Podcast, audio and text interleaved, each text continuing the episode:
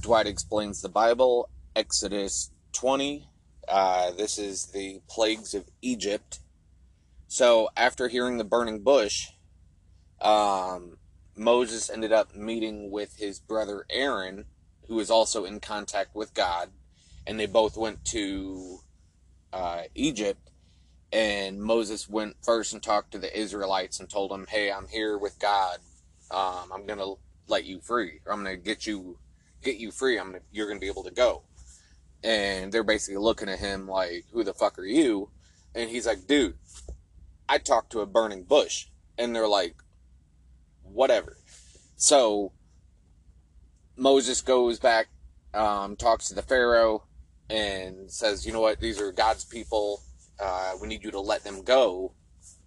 Um, they need to be free to worship God, you know, because God creates things to worship Him there's not an ego problem there, but I created you. Now you need to worship me. Um, so he tells all this stuff to the Pharaoh. You know, I come from, you know, on behalf of God. And the Pharaoh's like, I don't believe you. And you know what? You just fucked up. Uh, and the Pharaoh made things worse for the Israelites. He basically doubled up their work um, just to make things even worse than they were before. Um, so Moses and Aaron and God kind of all had a powwow, and Moses like, I don't think I can do this. I can't speak eloquently. I, I, I don't know that I can actually talk him into letting go. And God's like, well, I'm to abandon my all knowing plan because God knows everything. And we're to go with plan B and have Aaron do everything. So they went on their way to meet the Pharaoh. But God told them, told uh, Moses and Aaron, so I'm going to harden the Pharaoh's heart.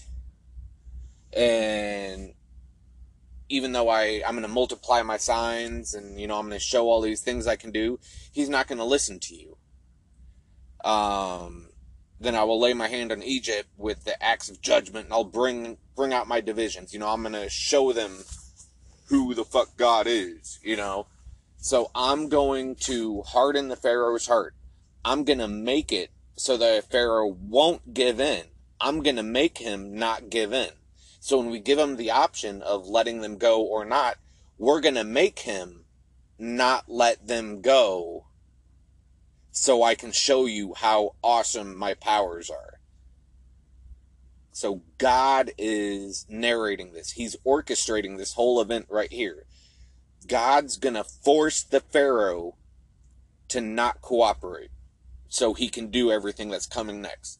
God's doing this, not the Pharaoh. It's like, well, if the Pharaoh would have just, you know, gave in, well, he couldn't because God hardened his heart, right? So, moving on.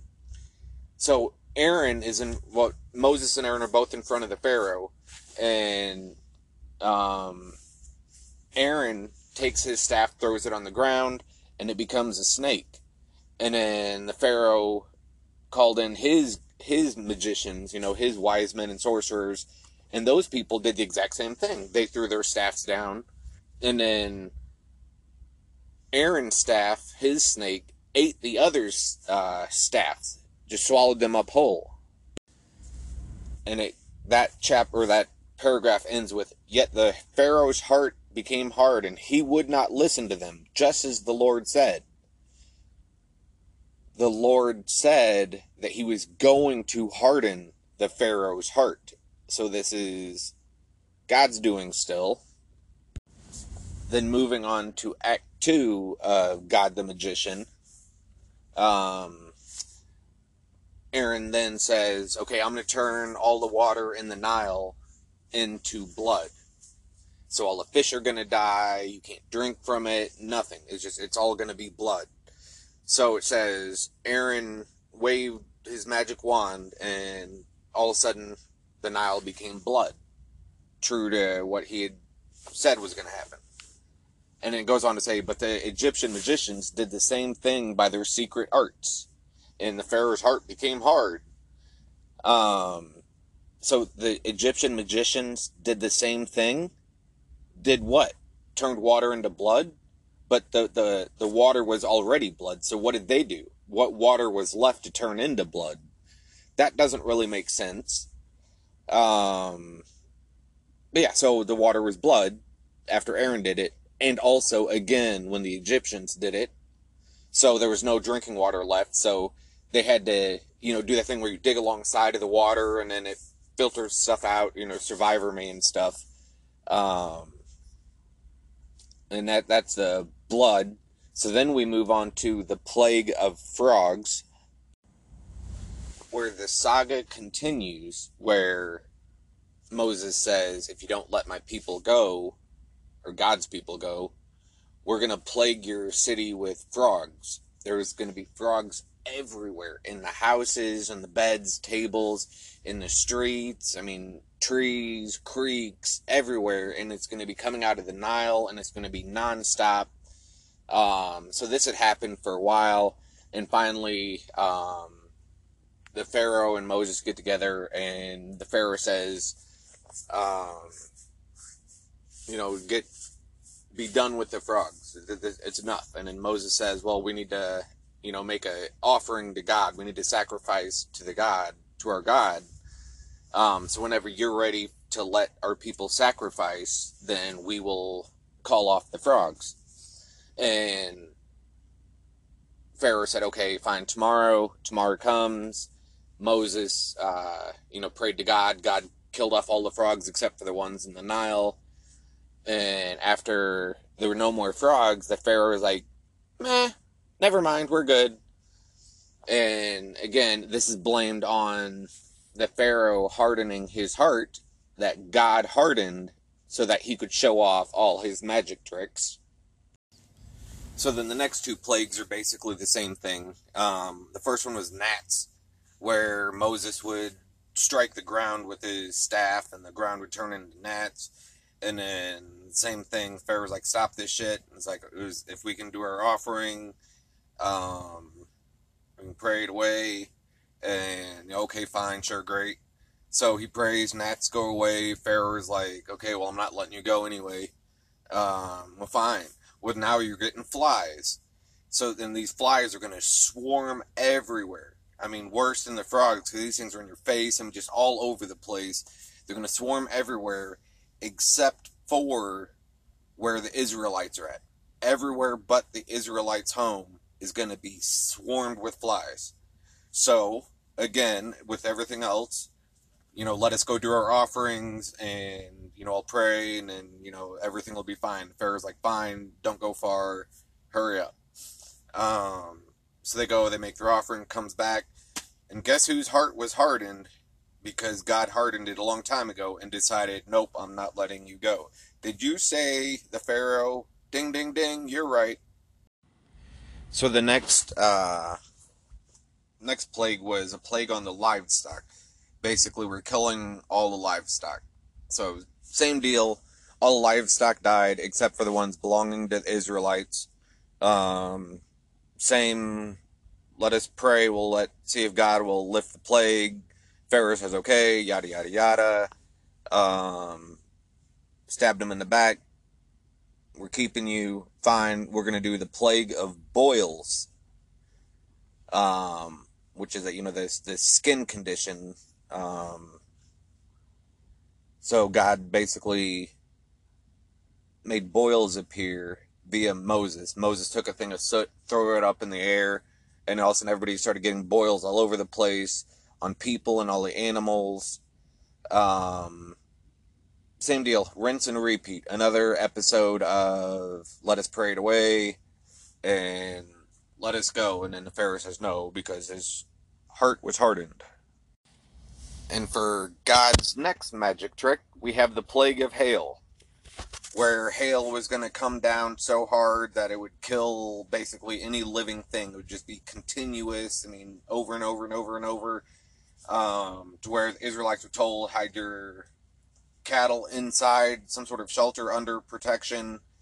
Um, and then the hail started coming down real heavy. Moses met with Pharaoh, and Pharaoh said, "Make this stop. Um, you know, we'll let you go." Moses said, "Let us go," and then when we're out of town, um, then we'll stop it. And the Pharaoh said, okay. So they got everyone, let everyone out of town. And Moses stopped it, and then the Pharaoh went back and got him. Nope, you're coming back. Then cue in, there was a plague of locusts, same deal. Then there was a plague of darkness for three days. And now we're getting to the good one the plague on the firstborn.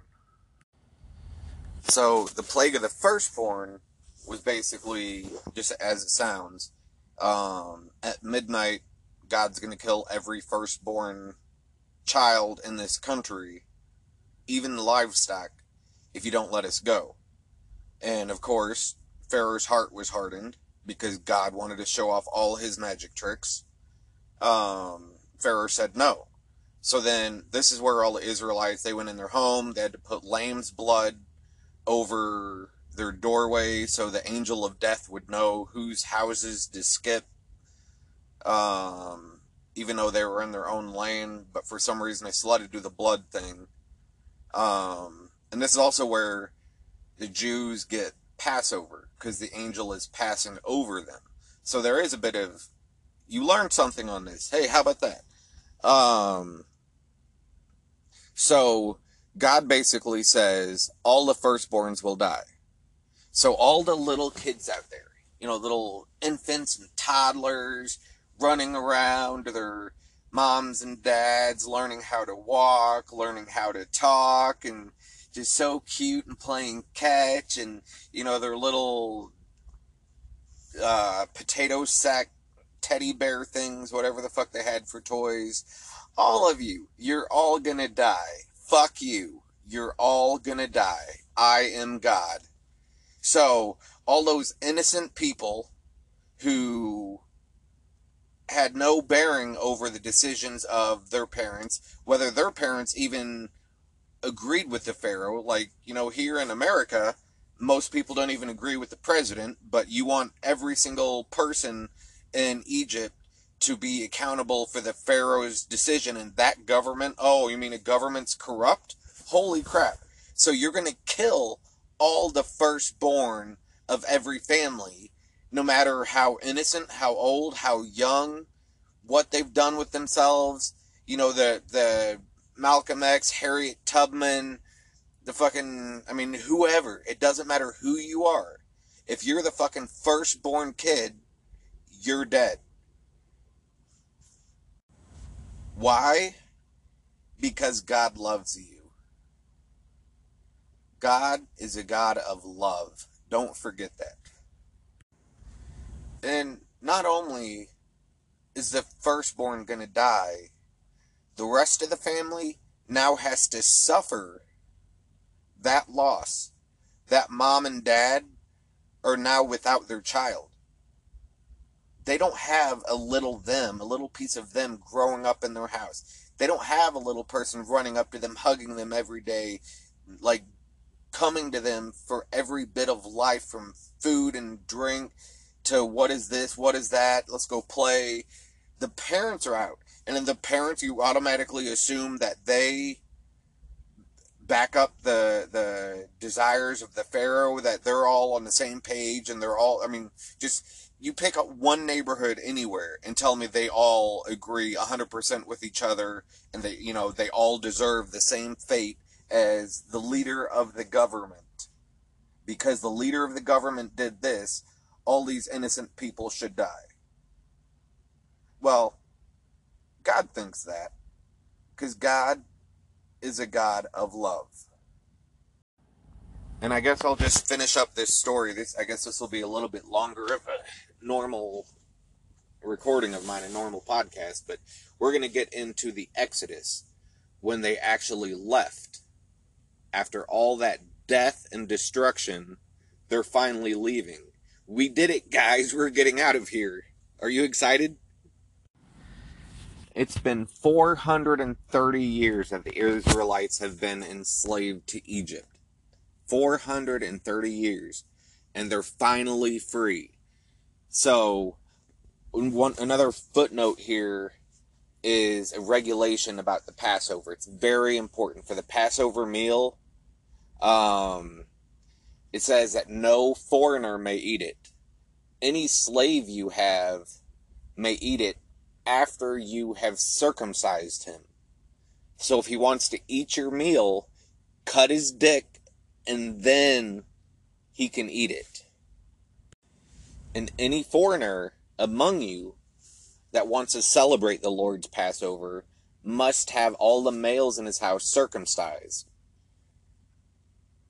No uncircumcised male may eat it.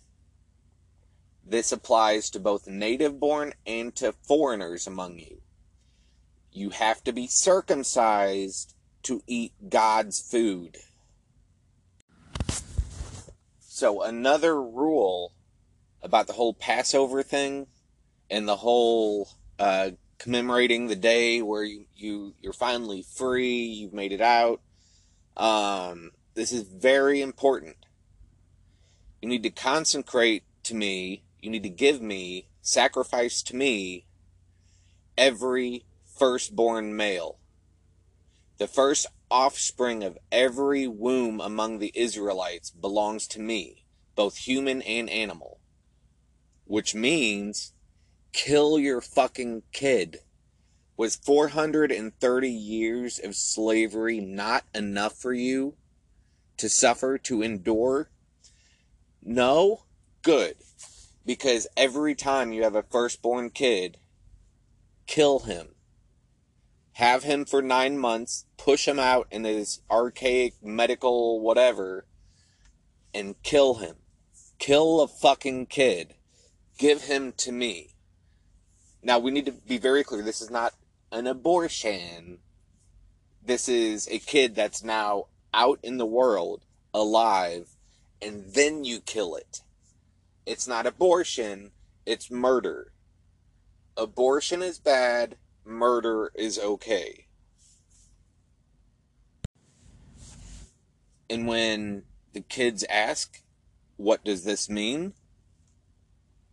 Um, see Exodus 20, verse 15, when the Pharaoh stubbornly refused to let us go, the Lord killed the firstborn. And this is why I sacrifice the first male offspring. It'll be like a sign on your hand and a symbol on your forehead that the Lord brought us out of Egypt with his mighty hand. So it's like a sign on the hand, except kill your fucking kid it's kind of like you know maybe having a symbol on your forehead you know except instead of that kill your fucking kid remember when god plagued the pharaohs and stuff and, and the egyptians and like killed all their firstborn kids and this was a punishment well now you're gonna do it except you're gonna be happy about it yay god not oh i'm scared of you god it's yay, God.